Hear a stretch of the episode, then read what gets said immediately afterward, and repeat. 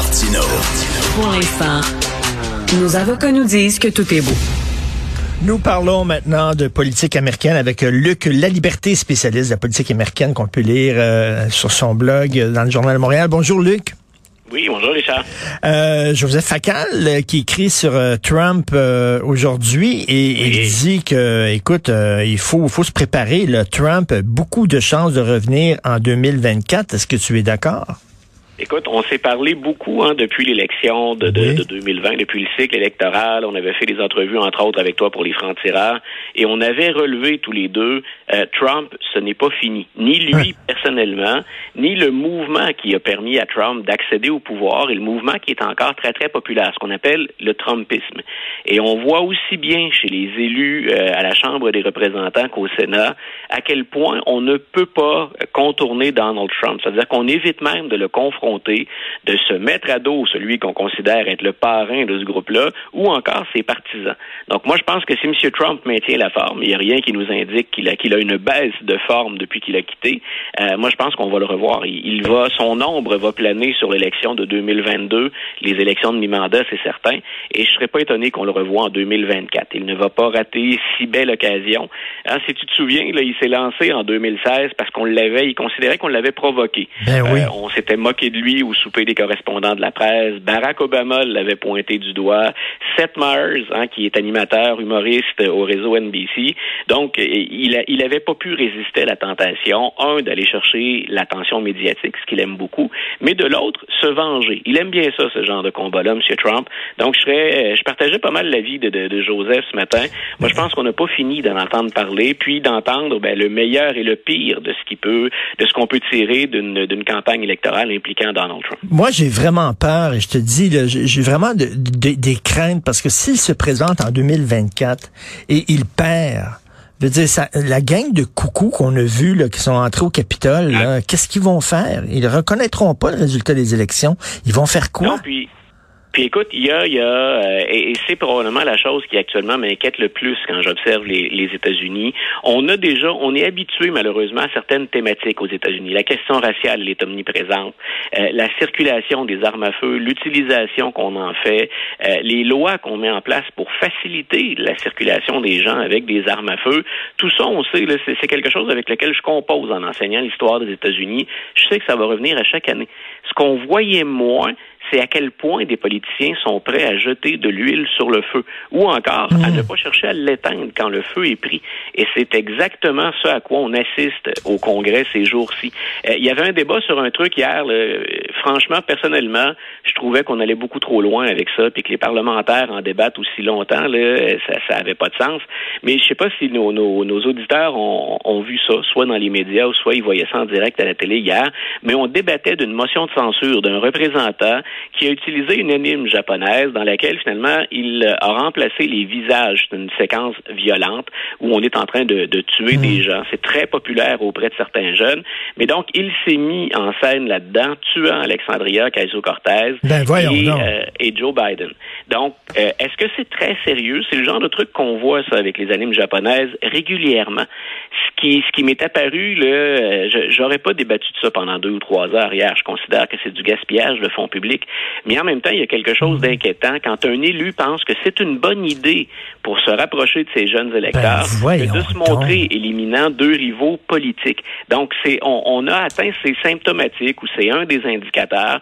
Euh, on peut difficilement aller plus bas dans la justification de la violence ou encore hein, dans, dans, dans l'opposition systématique qu'on s'offre entre démocrates et républicains. Aujourd'hui, c'est la rencontre des trois amigos. Euh, le Canada va tenter euh, de convaincre Joe Biden d'être moins protectionniste. Le momentum joue contre le Canada parce que Joe Biden, ça ne va pas bien dans ses sondages. Il a besoin de courtiser Joe Sixpack. Et Joe Sixpack, ben, il travaille dans une usine, puis il veut, lui, que, il veut un président qui soit, qui soit protectionniste. Donc, le timing n'est pas très bon, comme on dit. Non, puis j'ai même envie de te dire, ça va peut-être euh, surprendre quelques auditeurs, mais c'était plus avantageux pour le Canada, malgré le ton, malgré les ah. insultes, euh, c'était plus avantageux à ce chapitre-là, à cet égard-là, de faire affaire avec Donald Trump. Hum. M. Trump, c'est pas quelqu'un qui est dogmatique dans ses approches. On l'a dit, pour le meilleur et pour le pire, il aime bien improviser. C'est pas le cas de M. Biden et c'est pas le cas des démocrates qui ont des positions beaucoup plus fermes et hum. qui semblent adhérer à une logique dont on ne veut pas sortir ou le moins possible. Ce qui fait que ce qu'on devrait avoir comme compte rendu aujourd'hui à Washington, c'est que ça va être courtois, ça va être beaucoup plus chaleureux dans le ton. Mais c'est pas pour rien que M. Trudeau était hier à la Chambre des représentants puis au Sénat. Il s'est présenté au Congrès.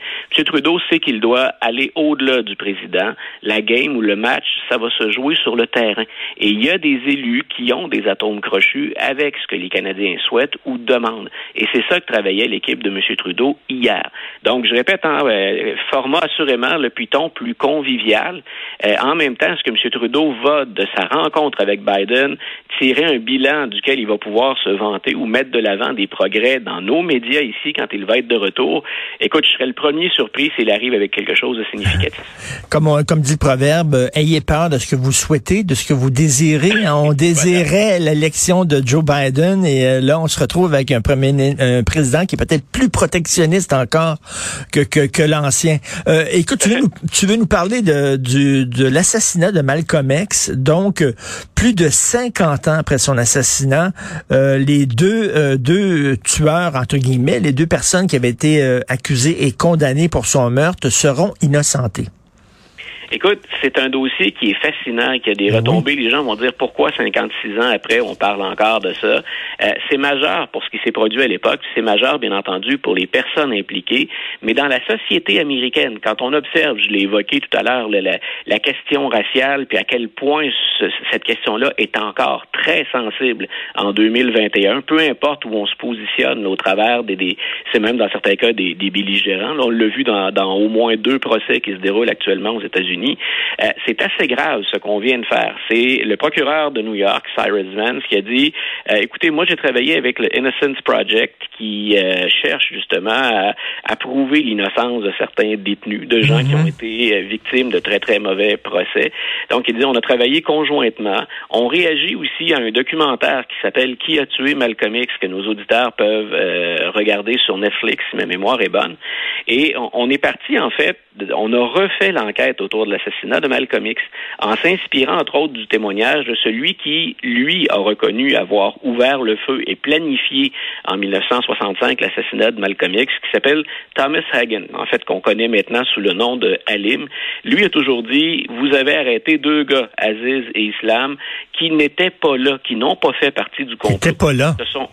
Non, ils étaient pas là dans dans le dans, dans le Audubon Theater, là où on a la salle Audubon où on a assassiné Malcolm X. Donc ces gens-là qui étaient pas qui qui avaient pas des feuilles de route, hein, qui étaient sans tâche, c'est pas on parle pas de deux anges, de deux personnes parfaites. Mais on a dit ça a été comme ce sont deux personnes qui étaient solidaires du mouvement, même arrêtés, ils ont continué de clamer leur innocence, mais ils ont refusé de blâmer d'autres personnes. Et il a fallu attendre des années après leur arrestation pour que le tueur, qui jusque-là avait été solidaire des gens qui ont comploté avec lui, dise voici les noms des véritables coupables. Et Aziz et Islam se sont donc retrouvés, eux, inutilement derrière les barreaux pendant une vingtaine d'années. Et il y en a un des deux qui est décédé maintenant, euh, Islam, qui portait le nom de Johnson euh, à l'époque, avant sa conversion à, l'islam, donc est décédé en 2009. Donc lui et sa famille euh, ont été affectés par ça, puis il n'aura jamais le, le plaisir au moins de voir sa réputation être blanchie. Du côté d'Aziz, 83 ans, mais lui aussi, ça lui a coûté une séparation, ça lui a coûté une vie à l'écart de ses enfants, puis euh, quelque part être mis un peu au banc de, au banc de la société. Quand je dis que c'est troublant, puis que c'est troublant pour la communauté noire, ce qu'on est, et, là, je suis vraiment intéressé de voir la suite, si suite il y a, c'est qu'on sait que les, les activistes de cette période-là, Martin Luther King, par exemple, et Malcolm mmh. X, étaient suivis par les forces policières et étaient suivis par le FBI. Et dans le cas de Malcolm X, pour ceux qui ont vu l'excellent film de, de, Spike Lee, Spike Lee là-dessus, qui met en vedette Denzel Washington, là, euh, à la fin du film, euh, ben, c'est très clair qu'on pointe dans cette direction-là. Euh, ce qui ressort, on n'est pas capable de le prouver qu'il y a eu un complot des forces policières et du FBI pour assassiner Malcolm X. Mais ce qu'on sait, c'est qu'il y avait des agents qui étaient postés dans la salle, bien sûr, c'était sous couvert, et qu'on écoutait ce qui se passait et qu'on avait été informé de l'assassinat de Malcolm X. Alors, on n'est pas capable capable de trouver toutes les preuves formelles de Hmm. ça, mais le FBI aurait donc été au courant de l'assassinat et aurait laissé faire.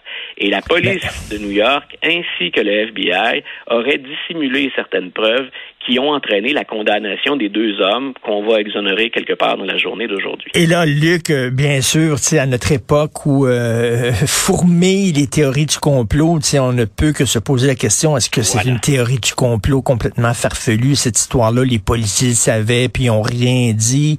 Euh, on a dit la même chose pour les attaques du 9/11. On le savait que ça s'en venait puis ils ont rien fait. Ou alors, bon, tu sais, on se pose qui a tué? Est-ce que c'est vraiment une guerre intestine au sein de la Nation of Islam, euh, comme on le disait Est-ce que ce sont des blancs qui voulaient se débarrasser de Malcolm X? On sait Il y a- pas moi, encore. vois, il y a, il y a une, il y a une conjonction. C'est certain que Malcolm X avait été mis. Il quitte la nation de l'islam en, en 1964. Il effectue son fameux pèlerinage à la Mecque. Il en revient changé. Et ce qu'il souhaite, là, pour ce qu'on en sait, euh, il est plus dans un virage qui l'amène à se rapprocher de Martin Luther King. Et on a dit des deux hommes, d'ailleurs, que c'était... On avait eu un rendez-vous manqué entre les deux hommes. Ils auraient dû se parler, se rencontrer éventuellement. Mais c'est certain que Malcolm X nuisait à la Nation of Islam. Donc, est-ce qu'il y avait des raisons de l'éliminer? Thomas Hagen, qui a planifié l'intervention, dit oui. Ça, c'est très clair. Ce qu'il faut voir ensuite, puisqu'on arrive mal à prouver, c'est la collaboration, s'il y a, et jusqu'à quel point les autorités, le service de police de New York et le FBI ont soit laissé faire ou ont même encouragé ou collaboré.